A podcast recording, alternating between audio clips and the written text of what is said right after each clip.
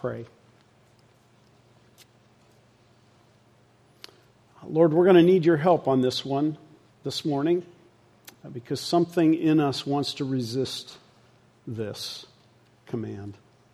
And so we ask that you would especially open our hearts to receive what you have to say to us this morning. For those of us, for any of us, for any listening today that would truly want to follow Jesus, give us ears to hear and an understanding of how to do this. And we pray this in Jesus' name. Amen. I'm going to take a sip here. I don't know if it's the smoke in the air or what, but I'm a little parched this morning. I don't think it's on anymore. I think they're done producing this show. But Becky and I used to like to watch a show called Downton Abbey. Any of you know that show? It's all the ladies that are raising their hand. I don't understand what that's about. For those of you that don't know about that show, it depicts the lives of a wealthy, aristocratic family estate in the 1920s, I think it is. And it also, in England, and it also looks at the happenings of the servants who keep the whole thing running, really, and they're downstairs. And when I watch that show, I'm mostly engaged with what's happening downstairs in the servants' quarters. And I was thinking about why that is, and it occurred to me that a number of years ago, I got into researching family ancestry. Some of you have done that. I got signed up on a site that helps you sort of document and map your family tree.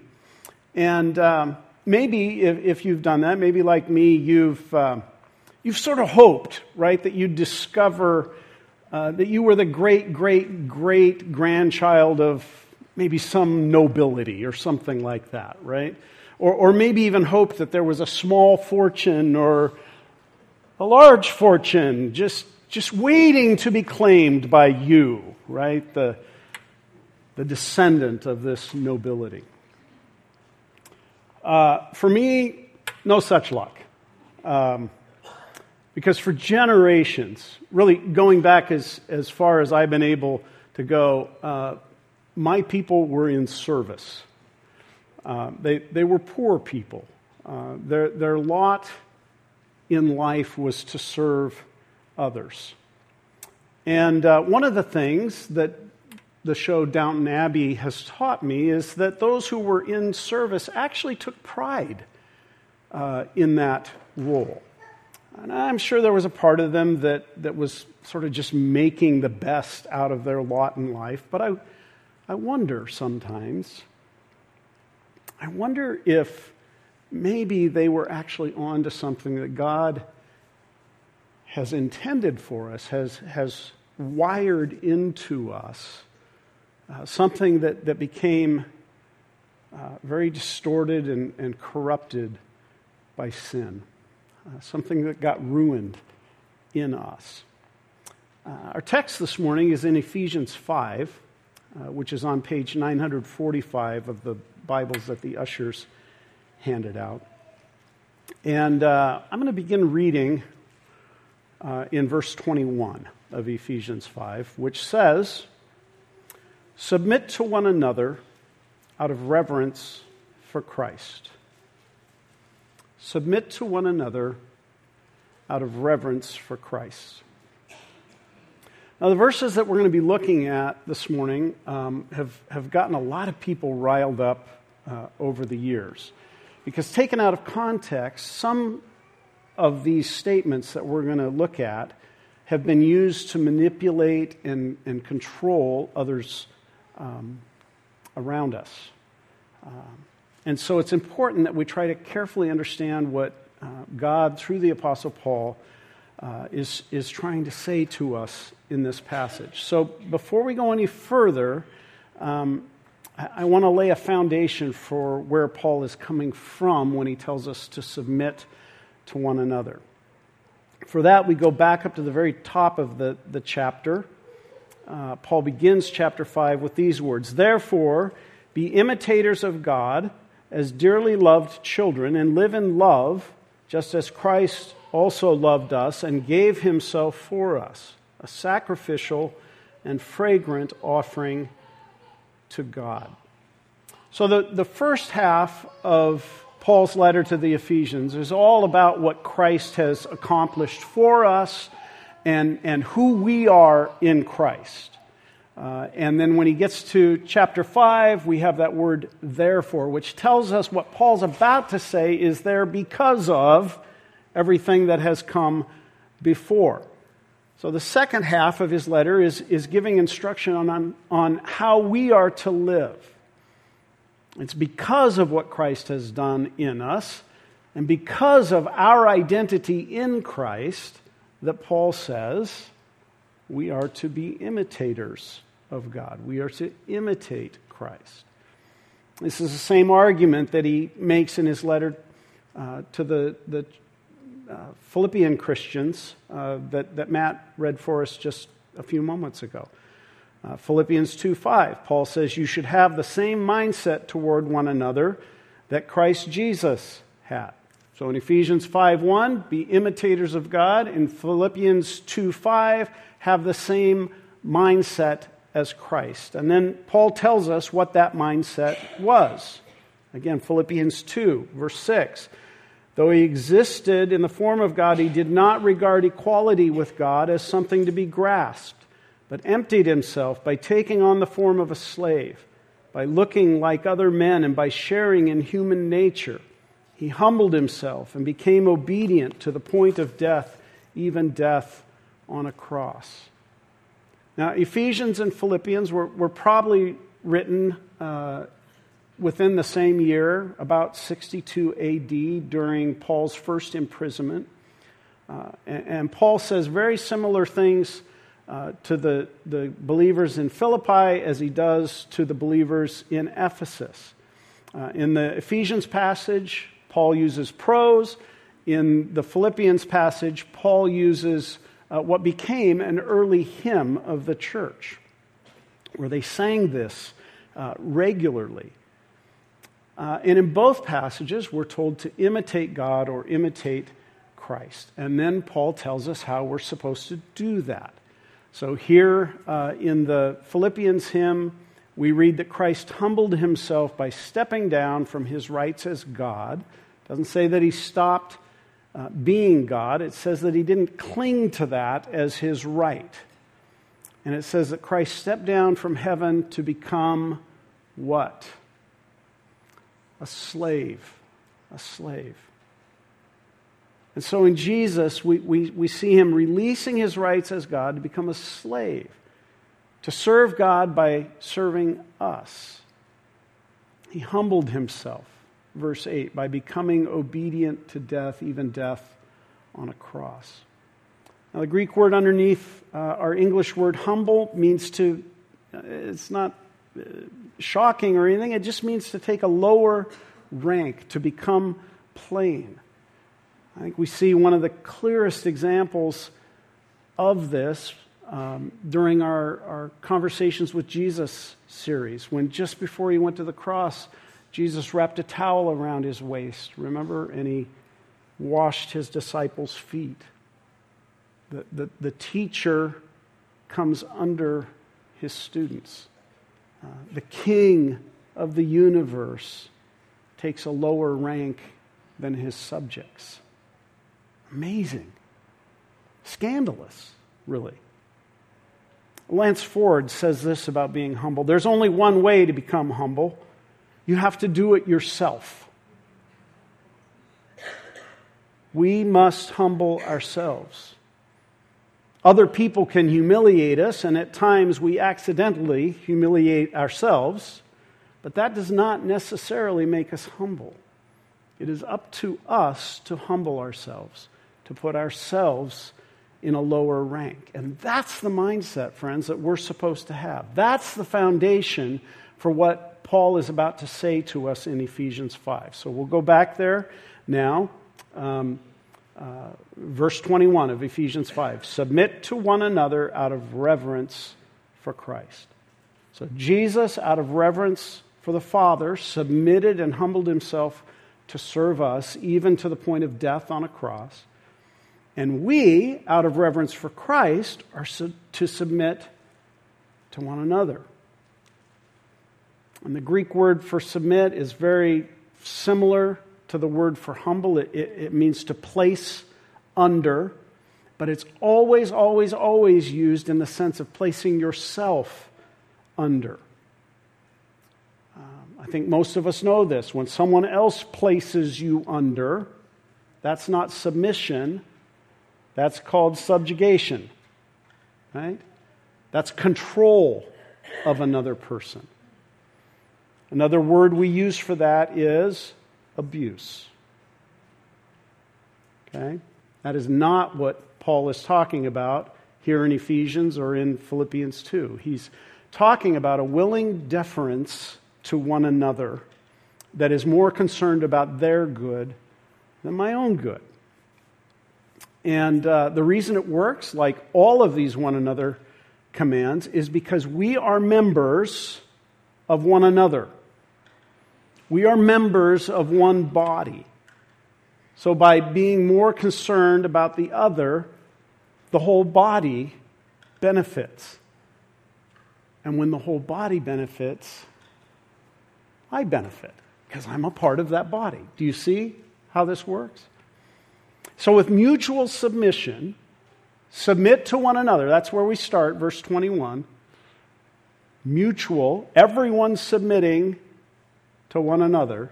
With mutual submission as the foundation, let's look at where Paul goes with this. So after telling the believers to submit to one another, Paul lists a number of examples. They could almost be seen as bullet points, different ways we are to do this, different relationships that this happens in. And he begins with women who are married. Verse 22, he says, "Wives, submit to your husbands as to the Lord, because the husband is the head of the wife, as Christ is the head of the church. He, Christ, is the Savior of the body. Now as the church submits to Christ, so also wives are to submit to their husbands in everything." These are hard verses. They've caused a lot of people to see Paul as misogynistic or paternalistic in his views about women. I really don't think Paul was a misogynist, but I do think that misogynists have used Paul's words here to support their own subjugation of women. And I think it happens in two ways. And the first is this. When people ignore the context of mutual submission, mutually coming under the other, when they ignore the context of these verses, it becomes very easy to weaponize these verses and use them against others, particularly these verses, use them against women to force them to submit. And as I said earlier, that's not submission. When you force someone else to submit, that's not submission. You might use that word, but that's not what it is. It's abuse. Submission is this willingly placing yourself under another person. And we're all supposed to do that with one another. So that's the first thing. We can't take it out of context. And secondly, I think we have to be careful with the word head. In our modern English language, we tend to hear this word as meaning authority over someone, don't we? We have heads of corporations. We have the boss, the CEO. And when we read head as that, we're in danger of projecting all kinds of worldly and even wicked understandings on what this verse must be saying. It seems clear to me that Paul goes out of his way here and in other passages to show that he is subverting the notion that the man is the boss of his wife. And I'll talk a little more about why I think that.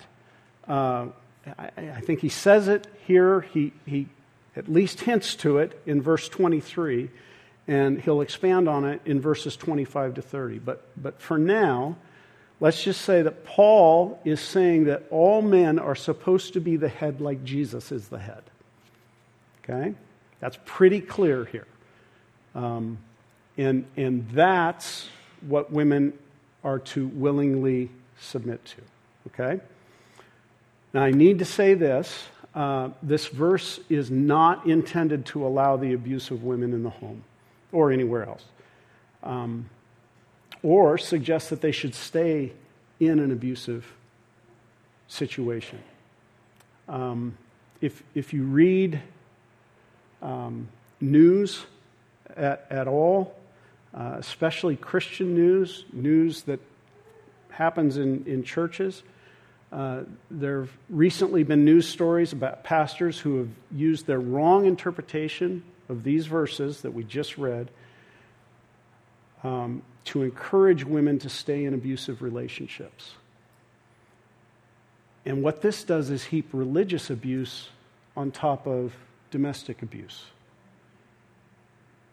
So it becomes doubly evil, doubly wicked. It's awful. It's wrong. And unfortunately, sometimes the world recognizes this before some Christians do because they have a wrong understanding of these verses. Let me add this. If you are in that kind of a relationship, I want you to hear me say, talk to somebody, please.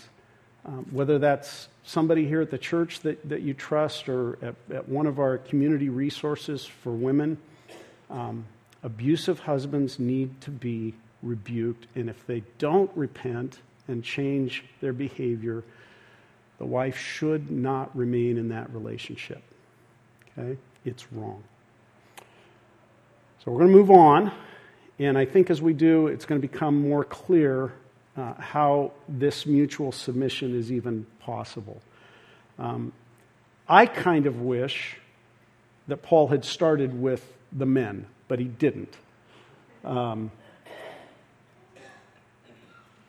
because the Holy Spirit inspired him to start with the women, I'm going to trust that.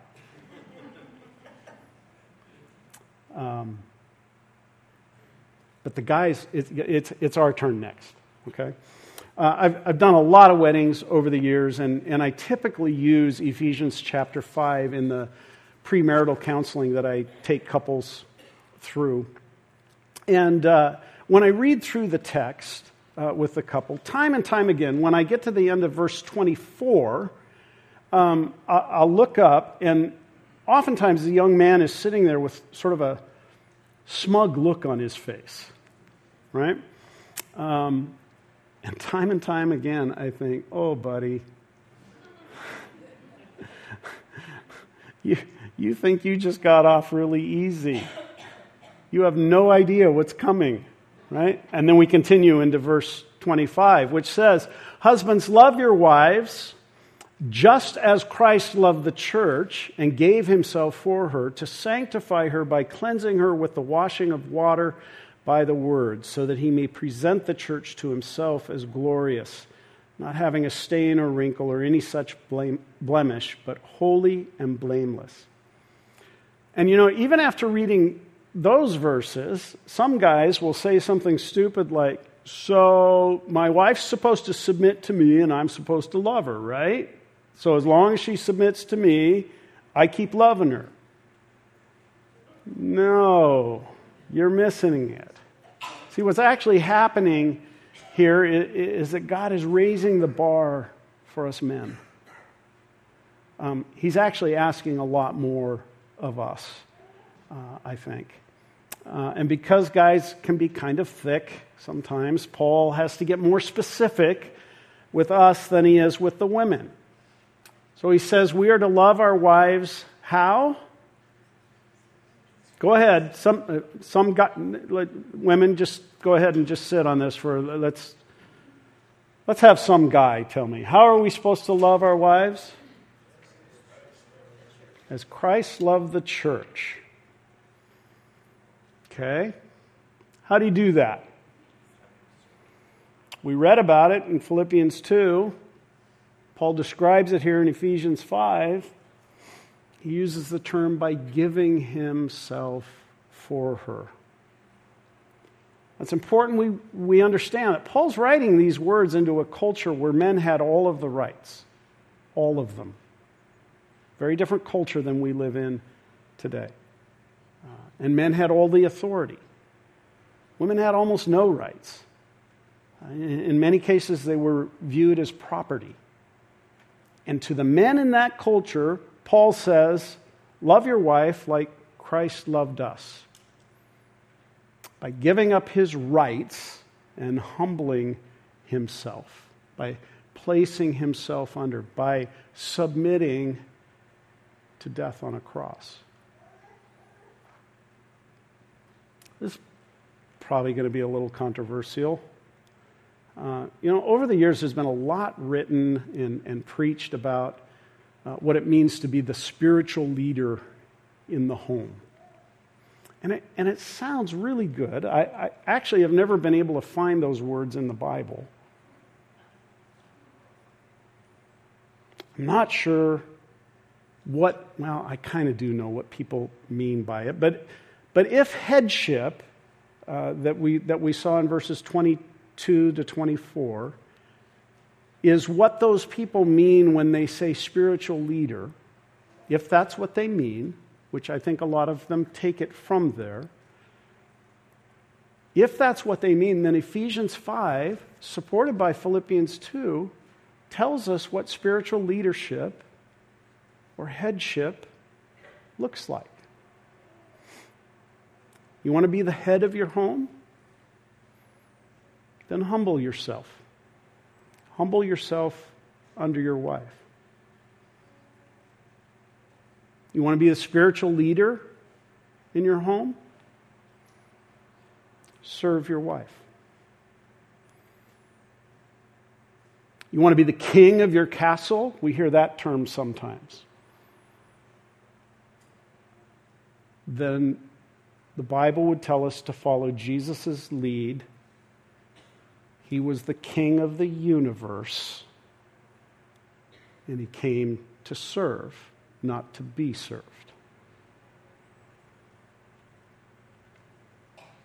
Verses 26 and 27 talk about sanctifying her, making her holy. And Paul kind of wanders back and forth between what these men are supposed to do and what we see Jesus doing, but he's telling us we're supposed to do the same thing. Making her holy, sanctifying her. They come from the same Greek word, hagios. The word means to set apart. So it strikes me, guys, that those of us who are married need to ask ourselves this question. Do our wives know that they are set apart from all other women? Real ones or airbrushed ones? Do they know that? If the answer is no, then we got work to do. You see? The whole point, I think, here is that loving our wives as Christ loves the church means willingly placing ourselves under our wives in the role of servant, or, as Paul uses in Philippians, even slave. Now, ladies, let me ask you this question. If your guy was loving you like that, would you find it difficult or easy to willingly submit under that? This is why I think Paul can ask women to submit to their husbands as to the Lord, because their husbands are submitting to them. It's a mutual submission. Paul ends this section by saying that this is a mystery, but it's a picture of the relationship between Christ and the church. So Christ humbling himself and giving himself for his bride, and the church submitting to Christ's leadership. And when husbands and wives do this, they give the world a picture of who Jesus is and his relationship with the church. So that's husbands and wives. Paul's example of mutual submission continues into chapter 6, where we read in verse 1, "Children, you thought you were getting off this morning. Children, obey your parents in the Lord, for this is right. Honor your father and mother, which is the first commandment accompanied by a promise, namely, that it may go well with you and that you will live a long time on the earth." Now, little children are obviously under the authority of their parents. In a sense, they have to obey. They have to do as they're told. But there comes a point that kids have the opportunity to willingly place themselves under their parents, submit to their parents. And remember, the meaning of the word submit is willingly placing yourself under someone. In this case, your parents.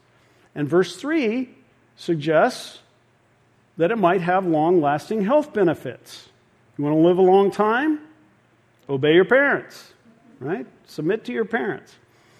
I do want to include a similar exception to this command as I did with women. And so kids, if a parent is asking you to do something that you know is wrong, you know is sinful, if any adult actually is asking you to do that, you need to ask another adult for help, somebody that you can trust. Maybe that's one of your youth workers or Chrissy or me or someone else here at the church. But God is not saying here that you should do something sinful or harmful when he says that you're to obey your parents. Okay? So that's the kids. In verse 4, guys, we get a turn again. See, Paul's brutal with the guys here in this passage. "Fathers, do not provoke your children to anger, but raise them up in the discipline and instruction of the Lord." So dads, who are sort of prone to demanding obedience because I said so. Any of you ever use it? I'm raising my hand. Okay. We're being called to a different kind of parenting. And I would say this even if he weren't in the room, but especially because he is. I failed at this so many times.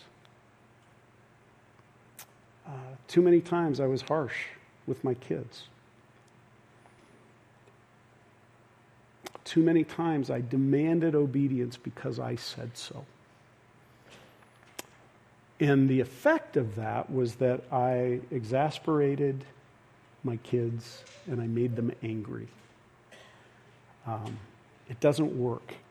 But what Paul offers here is an alternative. He says, instead of provoking your kids to anger, raise them up in the discipline and instruction of the Lord.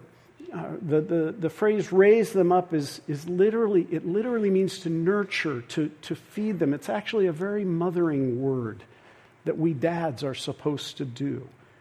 And the word discipline doesn't mean to beat them into submission. It's not what it means. It carries the idea of training a plant up on a trellis, coaching it to go in the direction that you want it to go until it naturally wants to go that way. That's what the word discipline means. So again, dads, we're not to force submission. We're not to subjugate, but we're to come under. We're to support and serve our kids, just like our Heavenly Father does with us. He's not harsh with us, and he calls us to the same. So husbands and wives are to submit to one another. Parents and children are to submit to one another. And then Paul takes submission into the workplace. Chapter 6, verse 5. Slaves, obey your human masters with fear and trembling in the sincerity of your heart as to Christ. Not like those who do their work only when someone is watching, as people pleasers, but as slaves of Christ, doing the will of God from the heart. Obey with enthusiasm, as though serving the Lord and not people, because you know that each person, whether slave or free, if he does something good, this will be rewarded by the Lord. Thankfully, though it took way too long,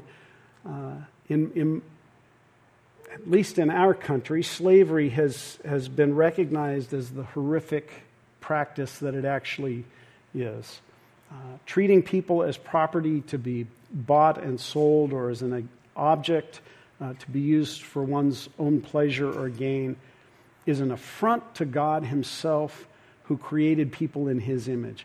Really important that we understand that. When we treat other people badly, we're offending God because he made them in his image. I hope you can see the connection.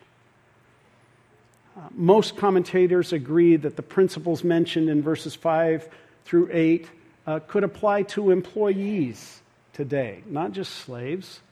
And those points would be that we are to work hard, even when no one's looking. Work as if Christ is your employer. Understand that the Lord himself will reward you when you do good. And this might be another opportunity just to note that with any of these relationships, we're not bound to do anything that is immoral or illegal. Verse 6 says we're to be slaves of Christ, doing the will of God. So a Christian employee should never feel like they are bound to obey an employer if they're asked to do something immoral or illegal. Submitting to those in authority over us, no matter where, never means disobeying God's law. Then, just like we applied the truths about slaves to employees, we can do the same thing about applying the truths about masters to employers, I think. So if you're a Christian and you employ or supervise other people, verse 9 is for you. Masters, treat your slaves the same way, giving up the use of threats, because you know that both you and they have the same master in heaven, and there is no favoritism with him. So employers and supervisors have this unique opportunity to model Jesus in the workplace. In the hierarchy of the company org chart, you're in an exalted place, like Jesus, right? And you have the opportunity to come under your employees and serve those who are under you. I don't know if he's listening today or not, but I saw my dad do this. I saw him serve his employees in some really profound ways. And part of it was he knew that by doing that, he benefited his own company by taking care of them. Employees know the authority that you have been given by your position in the company, whether just a supervisor or the owner. You don't have to prove it. That's where we get messed up when we think we have to prove our rights. And Jesus said, I don't need to prove anything. I'm God's own son. I've got to prove that. You can go around handing out business cards saying, by the way, this is who I am, right? Show them you're made of different stuff. Show your employees you're made of kingdom stuff. That makes you like Jesus. Well, that's the end of the submit to one another commands in Ephesians 5 and 6. But actually, the list throughout the New Testament goes on and on. Just to name a few, Galatians 5:13, Paul tells all Christians that they are to be slaves of one another. Why is no no one amening this morning? Amen! Slaves of one another. 1 Peter 5:5, Peter exhorted young men to submit to older men. Hebrews 13:17, all members of the church are exhorted to obey their leaders and submit to their authority. 1 Peter 5:2, elders and pastors are commissioned to be servants, leaders who are eager to serve. Romans 13, 1 Peter 2, Christians are instructed to submit to the other authority figures in their lives who are not Christians, particularly those who are leaders in our government. Again, unless they're asking us to do something immoral, right? Here's the bottom line. As believers in Christ, we are to have the same mind, same attitude that was in him. We're to be known as people who submit to one another and serve one another out of reverence for Christ. It's upside down to the way we've been taught, right? The way we've been taught is the way up is up. Makes sense. But in God's kingdom, way up is actually down. First will be last. We're going to have to trust, if we're going to follow him, we're going to have to trust that he knows what's best when he says, if you want to be great in God's kingdom, you have to learn to be the servant of everyone. I'm going to invite the worship team to come back up, and I'm going to invite the ushers to come to receive the offering.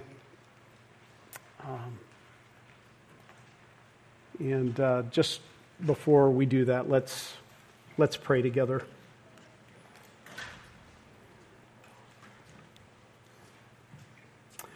As we go to prayer, let me just, in the quietness here, invite you to consider maybe one or two relationships where you need to work on having the humble mindset of Christ.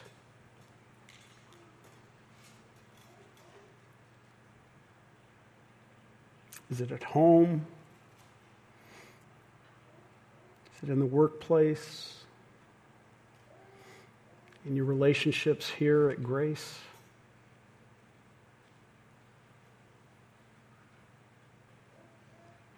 Maybe with unbelievers in the community.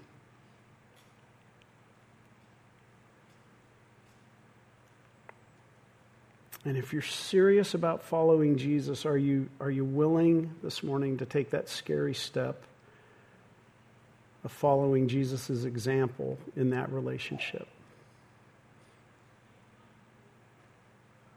Just silently ask for his help in doing that.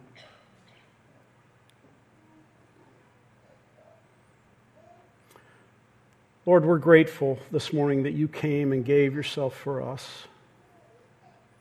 All we have is from you. And here in this moment, we give back to you as a response to your generosity to us.